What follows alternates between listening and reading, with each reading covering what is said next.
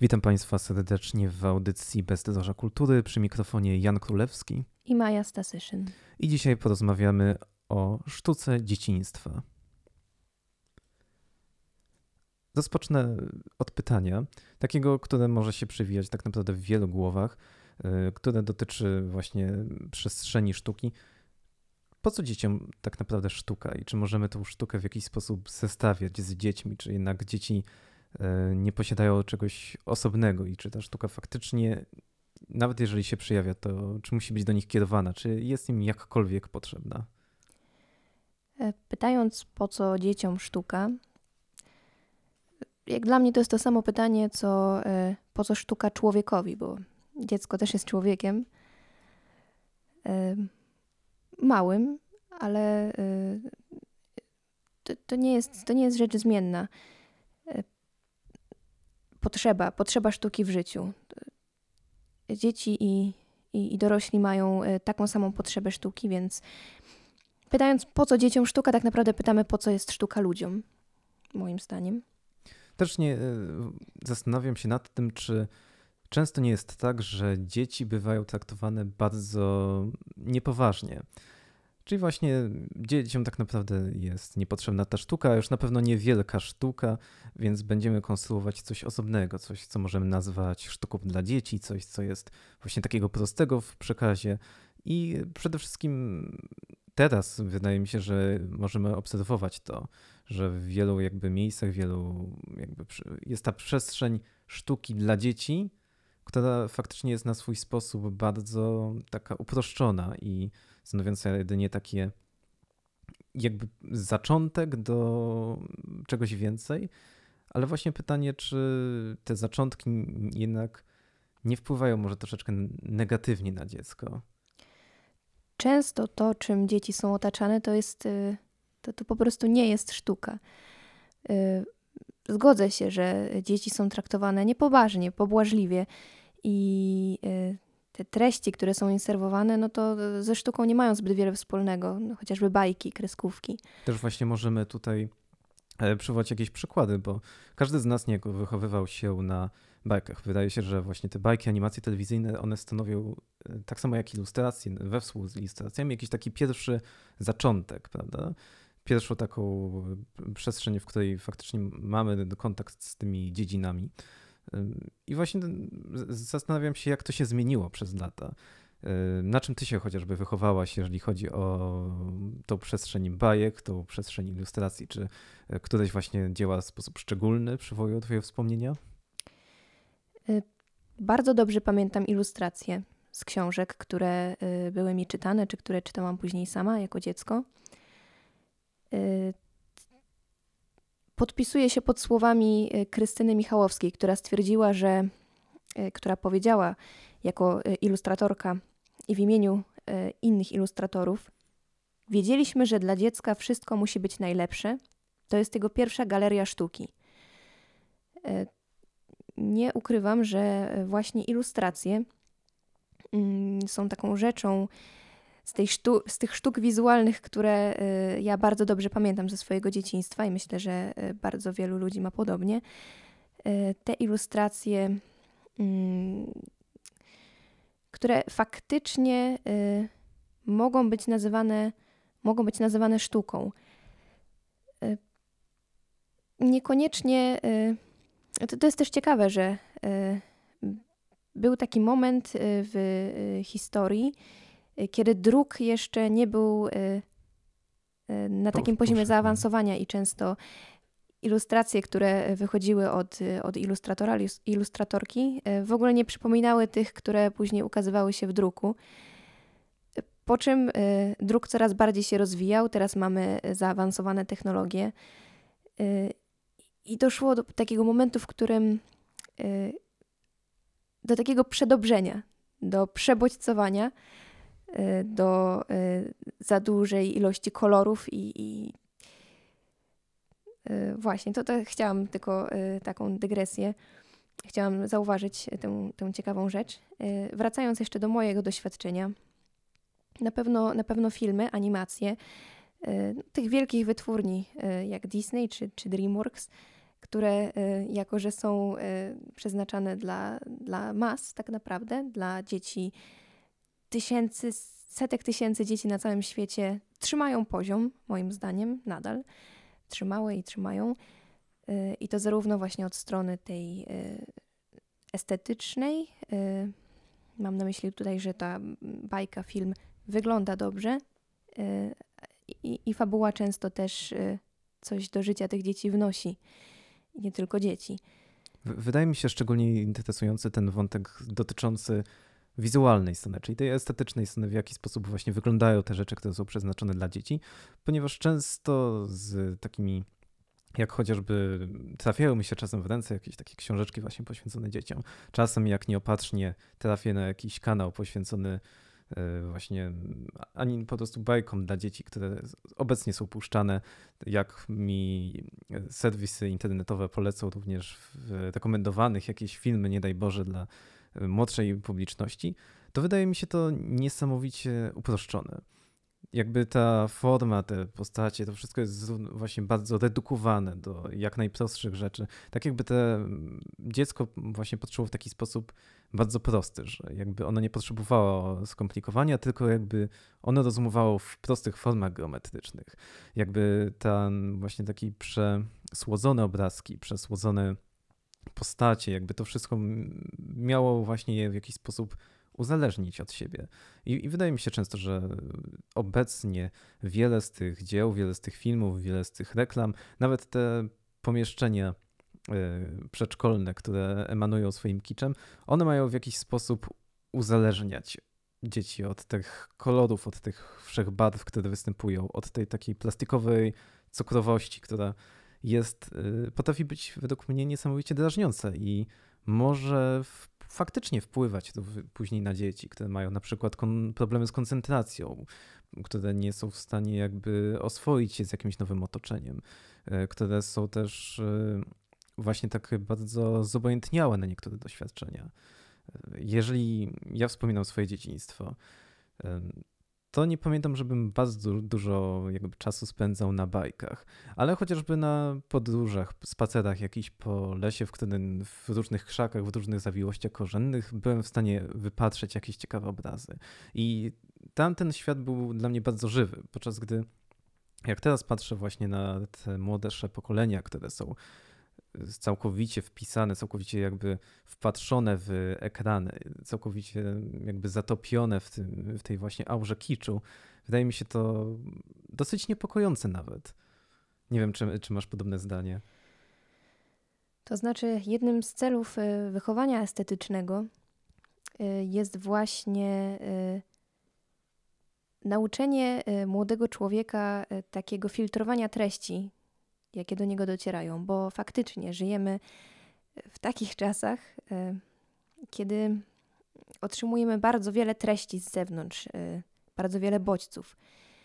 I e, dzięki właśnie wychowaniu estetycznemu, czyli kolokwialnie rzecz ujmując, serwowaniu dziecku tych dobrych treści, tej sztuki, jeżeli chodzi o książki, jeżeli chodzi o muzykę, jeżeli chodzi o bajki czy filmy, to pomaga temu dziecku później w przyszłości odróżniać kicz właśnie od tego, od prawdziwej sztuki.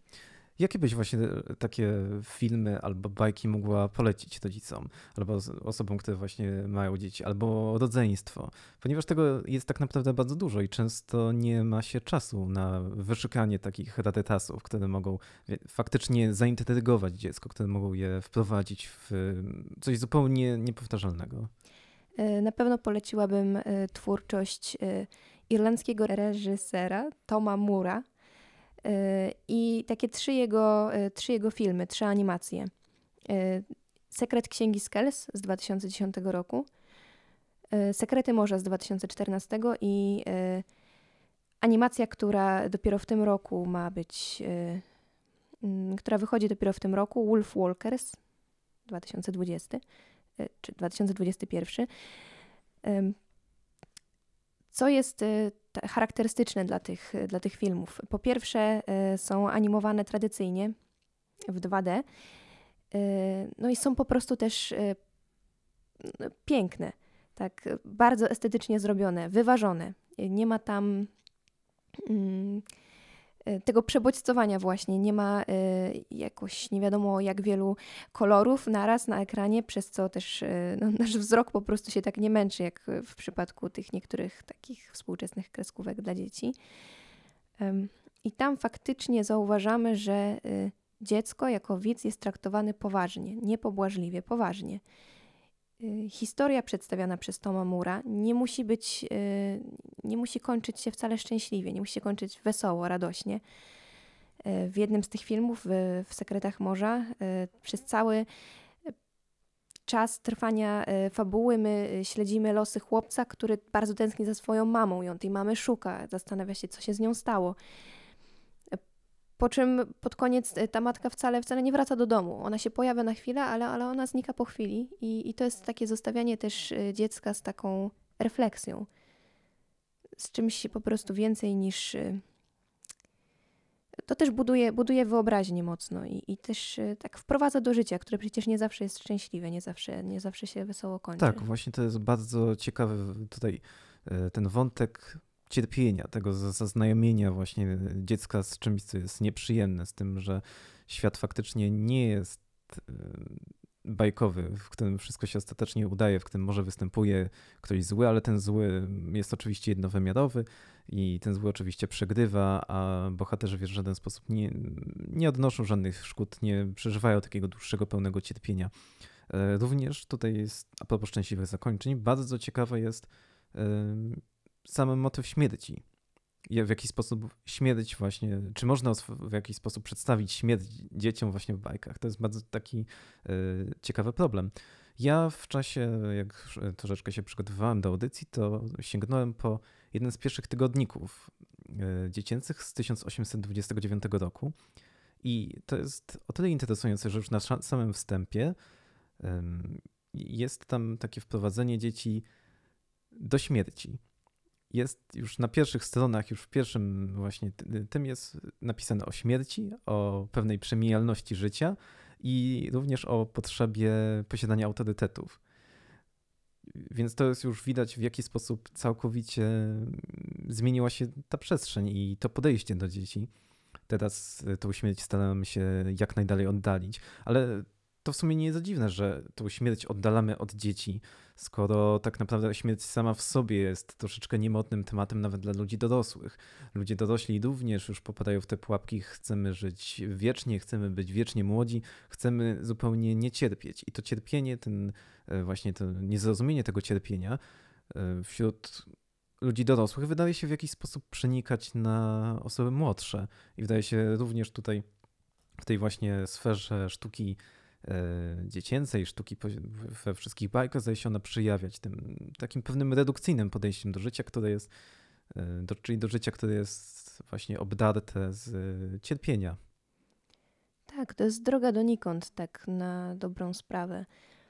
Mm, bo mówimy cały czas o tym wychowaniu estetycznym, a więc treści, które e, docierają do dzieci, powinny właśnie wprowadzać je w życie, powinny pokazywać różne sytuacje, które nawet jeżeli ten świat jest fantastyczny, prawda, jeżeli te postacie tak naprawdę no, nie, nie istnieją, e, to jednak no, to jest y, oczywiste, że możemy na przykładzie jakiegoś świata wymyślonego od podstaw, ale w którym jednak dzieją się jakieś, zachodzą związki podobne jak w świecie ludzi, pokazać tym dzieciom, jak świat funkcjonuje, jak no, no, no jak, jakie są losy tak naprawdę różne, jak losy mogą się potoczyć. Przecież dzieci rozumieją dużo. To się tak właśnie wydaje, że, że dziecko y, powinno mieć po prostu kolorowe i żeby się ruszało na ekranie i, i to wystarczy, ale to wcale nie jest prawda. Y, Też to, warto pamiętać tak. to, że tak naprawdę nikt nie mówił, że to są rzeczy łatwe do zrobienia. Napisać właśnie coś takiego dobrego dla dzieci, zrobić jakąś taką, takie małe dzieło sztuki, które faktycznie może być skierowane do młodszych czytelników, to jest tak naprawdę rzecz bardzo trudna i bardzo wymagająca. A w związku z tym w, trzeba na nie położyć pewne jakby i czas, i pieniądze, a to niekoniecznie jest e, w zgodzie z tym takim pędem do jak największego zarobku na jak najmniejszym wysiłku, prawda? Tak. I też się zastanawiam, czy wiem, wiem, że masz nadzornictwo, więc chciałbym się tutaj o to zapytać. Czy dostrzegasz właśnie jakiś taki pewien przekrój, co w, w jakim wieku zaczyna być y, dla dzieci właśnie przystępne, co w jakim wieku zaczyna im odpowiadać? Z takiej strony chciałbym zapytać. To znaczy, na piękno człowiek nigdy nie jest za młody. Yy, oczywiście tak, to obrazy, bajki muszą być. Yy, no, no, sam obraz y, musi być dostosowany do y, jakby tego, co dziecko rozumie, no, do jego, pro, do jego mm, y, poziomu y, y, no, zaawansowania poznawczego, prawda? No, dziecko nie rozpoznaje w pewnym wieku jeszcze kolorów, w tym niemowlęcym jeszcze do któregoś momentu. Y, ciężko mu jest rozpoznawać kształty jeszcze do któregoś tam wieku. E, a więc wiadomo, że po prostu y, powinno to być dostosowane do y, tego, co dziecko faktycznie tak z tej strony fizycznej jest w stanie rozpoznać, jest w stanie pojąć. Mm, ale no właśnie, to nie, nie powinno być y, w tym takiej pobłażliwości. To Im wcześniej tak naprawdę zaczniemy karmić dziecko sztuką, tym lepiej ono później będzie, tym bardziej ten jego umysł będzie też y, w stanie pojąć, y, tym wcześniej będzie w stanie pojąć dzieła sztuki, no już właśnie nie dziecięcej, tylko dzieła sztuki po prostu.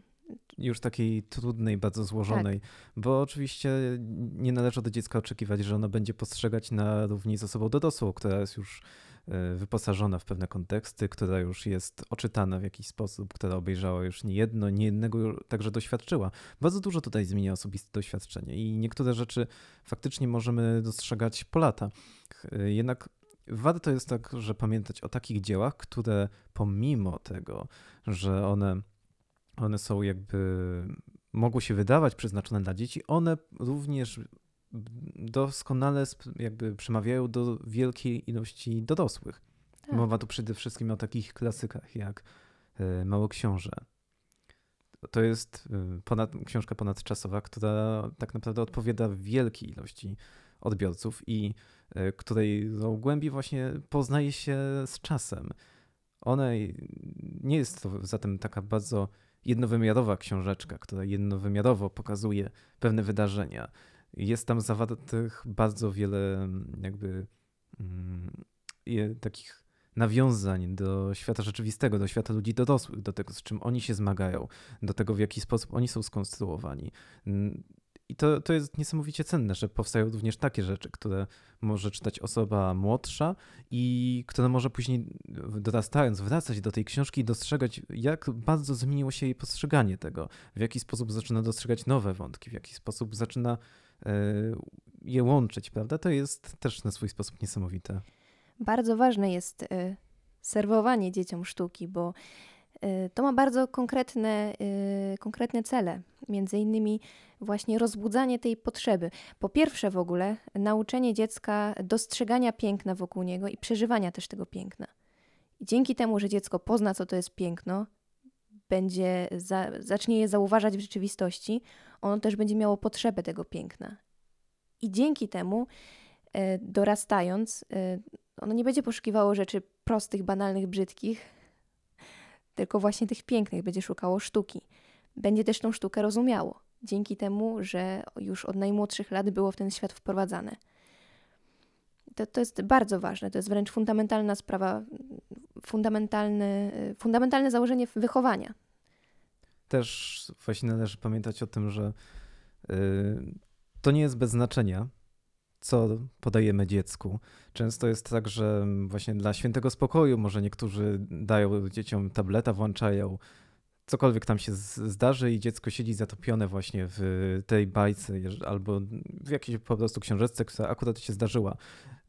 Ale może wydaje się jednak, że to jest troszeczkę działanie na dużo niekorzyść dziecka, że warto jednak jako nie autorytet, jako osoba też, która już troszeczkę jest dłużej na tym świecie, która może jest właśnie y, starszym bratem, starszą siostrą, może to jest już ojcem, matką, warto, żeby również przykładać uwagę do tego, co się dzieje, co się daje dziecku, żeby ono również mogło się później kształtować, żeby nie traktować z tego z takim oto jest dziecko, no to ono pewnie ma małe wymagania, ono się na pewno nie zna, no to damy mu tam cokolwiek i, i, i, niech ma, i niech nie krzyczy, i niech nie to zarabia w domu przy okazji, i niech ona będzie siedziała, ona będzie grzecznie w tym tutaj e, jakimś ekraniku sobie siedziało, no to, to niech już tak pozostanie, prawda? Nie ma co, przynajmniej jest spokój.